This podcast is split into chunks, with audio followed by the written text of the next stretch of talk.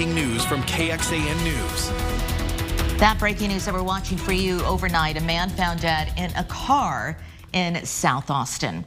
I'm Sally Hernandez. And I'm Tom Miller. Police say someone flagged them down near Cumberland Road, and when officers got there, found a man in a car with trauma to his body. Officers detaining someone. They say there's no threat to the public at this time. APD did not have information on how that person died, but it is being investigated as Austin's 50th homicide this year. First warning weather with meteorologist Sean Kelly. Hey, good morning, everyone. Happy Wednesday to you. We're starting off your morning here with temperatures a little bit warmer than yesterday. And as soon as you step outside, you're going to notice the humidity. The humidity is back, and that is going to make it feel quite uncomfortable today. Feels like temperatures into the triple digits. One more day of this, though, and then we're looking at some big changes. Finally, some fall-like weather returning by tomorrow. 75 in Lampasas, 78 in Kingsland. We're not seeing any 60-degree readings, unfortunately. 78 in Round Rock and out in the Pflugerville area, sitting at 77 as well. 80 in Smithville and out in the LaGrange area through the day today, look at this. This is what it's going to feel like as we head towards lunchtime hour. A few sprinkles early this morning that'll be possible, and then an isolated shower storm later on in the afternoon and evening, but the main event will arrive overnight into early tomorrow morning. But look at this, going from the 90s down to the 80s, then some 70s here as we head towards the weekend. So coming up, we'll talk about when exactly that cold front arrives. Unfortunately, right in time for the morning commute tomorrow. We'll see who sees the most rain and how much through the next few days. And of course, looking ahead for the weekend, I'll have that for you coming up in the next few minutes. Sean, thank you. Police say a road rage shooting killed a 46-year-old woman in North Austin. And this morning, police really need your help finding the person who did it. Happened around 6 on Saturday night. This is on the I-35 service road southbound near Rundberg Lane. Police say an automated 911 call from the victim's cell phone alerted them to this crash. And they found her dead when they got there, appearing to have been shot. It doesn't appear that there was any kind of uh, uh, altercation or anything other than the collision that would have spurred this incident. Police say the suspect drove a four-door gray sedan. The department offering a potential $1,000 reward for any information. Call APD if you know anything. Texas ranks ninth among the states with the worst road rage. This according to a recent survey from Forbes Advisor. Yeah, the survey shows road rage incidents across the country really have been on the rise for the last few years. In 2022, 413 people were killed in these kinds of shootings. That's a 135% increase from 2018. As for where incidents are likely to happen, 29% of drivers reported experiencing road rage, most frequently on city streets, followed closely by highways with nearly 27%, and then close to 15% say in parking lots. Arizona tops the list of states with the worst road rage, according to the survey, while Delaware is home to the most polite drivers in the country. And when it comes to those road rage reports, the Texas Department of Public Safety tells people you want to try to write down the make, model, and license plate before you call 911. The shelter-in-place order has been lifted at Morgan State University in Baltimore after multiple people were shot near campus last night. Officials say it is no longer an active shooter situation. Police say at least five students were shot and are expected to be okay. The alleged shooter fled into a dorm building. Police say they cleared all the buildings in their search for the suspect, who, by the way, remains at large. We have kids at college who were shot. And this happens time and time again, not just in Baltimore, but in Washington, D.C., in New York, in Atlanta, in city after city after city after city. And it's been happening that way for decades. And we have to deal with this issue nationally. It has to be done. The university president there saying all classes are canceled today. Former President Donald Trump is going to be back in court this morning, and the civil case brought against him by the state of New York is going to be playing out. Trump and his namesake company have been found liable of engaging in financial fraud, but New York's Attorney General must show that the Trump organization intentionally falsified records in hopes of securing favorable loan terms and interest rates. I should say insurance rates. Trump's legal team argues that the state cannot prove any such intent to defraud. Ahead on today, the terms of the gag order placed on Mr. Trump by the judge presiding over this case, and when the Republican presidential frontrunner himself may be called to stand and testify.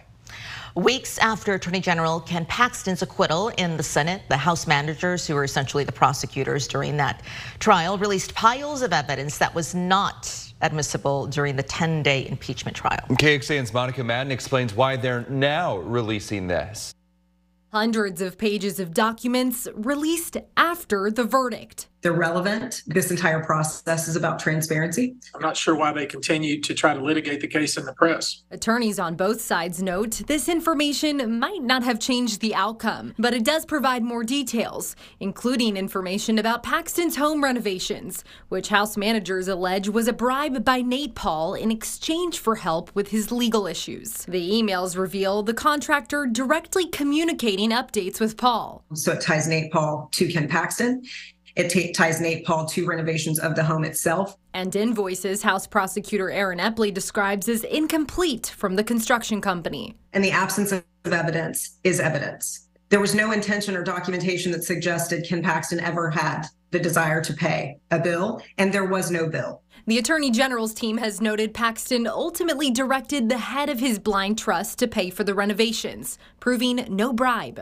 All the documents that they have now are documents that I guess they could have put into evidence had they had any relevance. So I'm not sure what they're doing. But Epley says the communication with Paul speaks louder than the finished home remodel. Invoice did not exist until 7 p.m. on the 1st, after the whistle blow, after notice that people were looking into it. If that's so evident, why don't you put that in evidence? Paxton's personal attorney has said the FBI is reportedly investigating his client, but hasn't filed any charges. The attorney general denies any wrongdoing. Monica Madden, KXAN News. Now, the release of information had a rocky start with the first batch of documents dropping without redactions of private information like Paxton's address. Those have since been replaced. A heads up, your phone, your TV, the radios, all are going to blare this afternoon with an alarm, but the government wants you to know it's only a test. So just be aware that it's going to happen, but it's part of a nationwide alert. It's going to go off around 1:20 this afternoon. 1:20. Federal law requires the systems to be tested every three years. How you can help Georgetown police find a man they say tried to kidnap a nine-year-old girl from her home. And how a Texas law taking effect soon could impact parkland in Austin, and why we could see fewer parks and smaller green spaces. Good morning. Georgetown police need your help finding the man they say tried to kidnap a nine-year-old girl from her home. This happened back in September on September 18th along Northwest Boulevard. Let's show you the sketch of the suspect. Police say he grabbed the girl when she answered the door and then he released her and ran into some kind of wooded area. The man is described as having a large build. Look at the sketch closely, and if you're hearing on the podcast, we'll make sure that you can see it on our website at kxan.com. He's about six feet tall with a tattoo on his arm. If you have any information, call Georgetown Police. A person is recovering this morning after an accident involving an autonomous vehicle in San Francisco. And video captured by the Cruise driverless car shows the woman not in a crosswalk, initially hit by a driver who then flees without stopping. The force of that crash throwing her into the path of the driverless car, which then ran over her. Cruise says its car remained on scene. Emergency responders say the woman was pinned beneath that Cruise car when they got there. Rescuers were able to free her after Cruise disabled that car remotely. Back here at home, just last week, we reported that there is now a petition in a West Austin neighborhood against these self-driving cars. The petition asking for stricter safety measures, limiting operations in residential neighborhoods at night, and an immediate review of Cruise's overall operations. And in an effort to enhance safety, Cruise is asking everyone report those incidents involving driverless cars. Still ahead, how Austin Energy is trying to prevent another ice storm taking out its power lines for many customers. Why, for the first time in history, a U.S. House Speaker has been voted out. Good morning, everyone. Happy Wednesday. This is the live look outside from our camera over at the Lady Bird Johnson Wildflower Center. Sean has the latest when it comes to your forecast. He says the humidity is back, but on the way is cooler weather. later on this week. Nothing like the ice storm, of course, that knocked out power to nearly a third of Austin Energy's customers last winter. How can we forget that? But eight months later, we are learning what the utility is doing to prevent the same thing from happening again. KXAN's Avery Travis has been digging into a new report, and she has an in-depth look at what changes are in store. From emergency preparedness before the storm, making sure that like my animals and I stayed warm, to response and coordination after the storm. We're shut down for a week and nobody has answers. And perhaps what you remember the most, communication during the storm. Austin Energy should not be promising things they can't deliver. A new report highlights three major ways Austin Energy struggled when ice blanketed the city in February 2023 and suggests dozens of changes for next time. The after action report notes issues with the online outage map and text message feature led to confusion and even inaccurate restoration times. It's always going to be difficult in a big event to be able to tell individuals when they might. But it was missed by a mile on when uh, to expect overall power to be back on. Mayor Kirk Watson says he's frustrated to see some of the same communication issues highlighted two years ago in the after action report from the February 2021 winter storm. But since this uh, event in February, a lot of progress has been made. In August, before this report was released, we sat down with Austin Energy's new general manager, Bob Kahn, and asked how they'll prepare for the next storm. We were ready for another Uri type event. When, when this occurred, it, it was different consequences. We can't see into the, into the future. Uh, so it just takes more preparation to be more flexible depending on what happens. Avery Travis, KXAN News. Online now at KXAN.com, we have a look at the other parts of the after action report, including issues with brush management. Just look for the story right there on our homepage. We're only a few days away from the first day of this year's Austin City Limits Music Festival. Starts on Friday.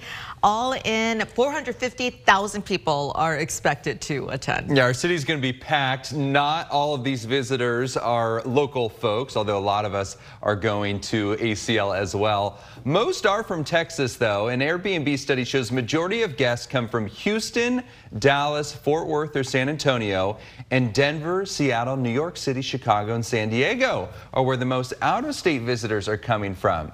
Airbnb says last year ACL brought in more than $10 million in revenue to hosts here in Austin, generated by about 20,000 guests. Festival also brought in more than $400 million to the Austin economy and about $3 billion since 2006. Logistically, what do you need to know about getting to and from ACL? The festival is going to provide a free shuttle service running to and from Zilker Park with boarding at Republic Square Park. You can also use the Anna and Roy Butler Hike and Bike Trail to get to the festival. Remember, motorized vehicles are not allowed on the trail, so don't try that. After all of the states that you're at, I didn't see anybody coming from California. That's kind of well, strange. It said San Diego. San Diego was, oh, was at the Diego. bottom of yeah. the list. Yeah. I was surprised that there wasn't more like Los Angeles, for yeah, example. I wonder if they're more well, Coachella still, people. It's, it's, all the cool That's cities right. that are, you know, coming That's right. hanging out. That's right. Cool not cities. the lame yeah, cities. Yeah. yeah. uh, you know what? Hey, I could not draw up no. a more perfect forecast for ACL get excited because in the next few days we are going to see some changes that we are all going to enjoy. Weekend one of ACL will be starting off with temperatures into the 80s and then we're closing out the festival Saturday and Sunday for weekend one into the 70s. So perfect weather heading our way.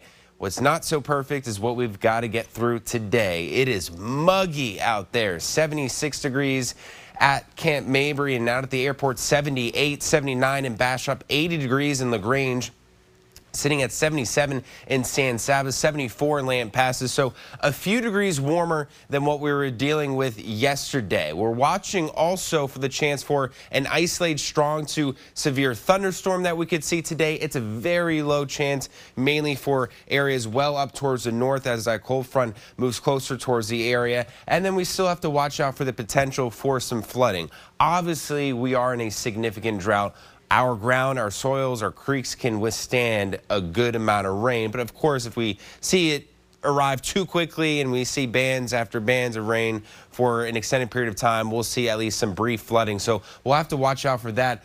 The, you can see here the Weather Prediction Center really highlights the areas out towards the east. That'll be where we'll see the heaviest rain as that cold front moves into the area. Nothing going on out there right now, but we'll be watching out for the potential for some early morning drizzle for your commute. That'll be a possibility. You'll see a little bit of that through the lunchtime hour. Notice a little bit more clouds and sunshine today. And also notice in the afternoon evening there could be a few pop-up isolated showers and some storms today. It's a lower 30% chance, but something we'll have to watch out for. That'll continue on through the later part of the evening. Right around midnight, maybe could even see some moderate showers and storms up towards the hill country. But the main event, the main event arrives late tonight into early tomorrow morning along a cold front pushing into our area 8, 9 a.m., 10 a.m., then moving down towards the south before it gradually tapers off behind it here into the afternoon. We'll go more through the timeline here with you and talk about those rainfall totals coming up in the next few minutes.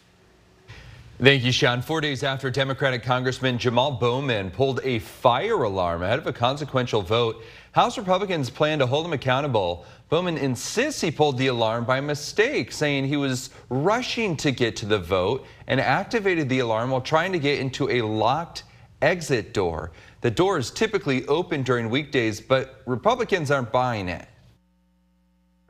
Nowhere does it say pull the fire alarm to open the exit. This is somebody who was a school principal. He knows very well what a fire alarm is. If you surveyed 100 New Yorkers, zero would believe this. So the U.S. Capitol Police say this incident remains under investigation. They won't say if they plan to charge Bowman with a crime. Several thousand air fryers sold on Amazon are being recalled over concerns of fire and burn hazards. The U.S. Consumer Product Safety Commission says about 6,400 Spectra air fryers are impacted by the recall after reports of items overheating. So if you have one, stop using it. You can contact the company for a $45 Amazon gift card, or you can get a free replacement of the choice from products that they have on their website. Also this morning, Austin parks might not look as nice, and there may not be as many of them.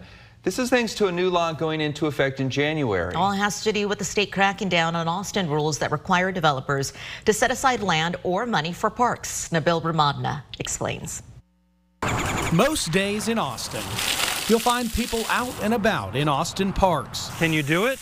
Come to daddy. From spending time with family like Jonas Miller. Well, I have really been excited about taking this kid out to some playgrounds and to taking the dog on a walk like Jeff Ballou. Uh, I love him. Having a dog, it's where we spend most of our time. But because of a Texas law going into effect in January, as Austin's population continues to grow and more developments come in, we could see smaller and fewer parks. Up to 97% less park acreage. City rules used to require 9.4 acres of parkland per 1,000 residents, and the city required developers to set aside a certain area for parkland or pay a fee. This new bill introduced reduces that to just point to just under a tenth of an acre to up to three acres per 1,000 people. The bill language pointed to how some developers had a harder time moving forward with projects because of those limitations.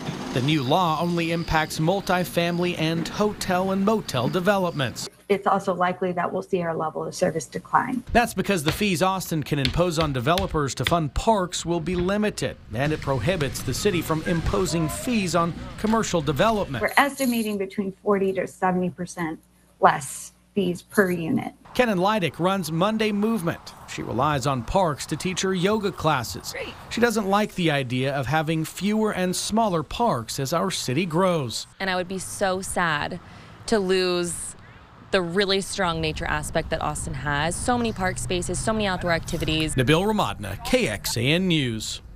This is KXAN Sports, brought to you by Thomas J. Henry. Well, it seems like every game that Longhorns play in has a great atmosphere, whether it's here at DKR, 100,000 strong behind them, or on the road where a lot of opposing fan bases don't like them, to say the least. But Saturday, of course, different animal, half and half. And for a lot of these Texas players, Saturday is special, whether it's their first or sixth it's something they definitely want to cherish.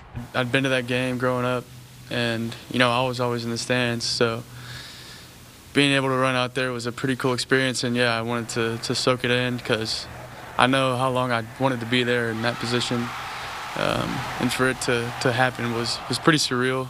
Well, uh, unique, one of a kind, and the last time I'll, I'll be part of this game, so I'll definitely uh, take it in, take the sights and the scenes and the smells and all that. And, uh, we win, hopefully.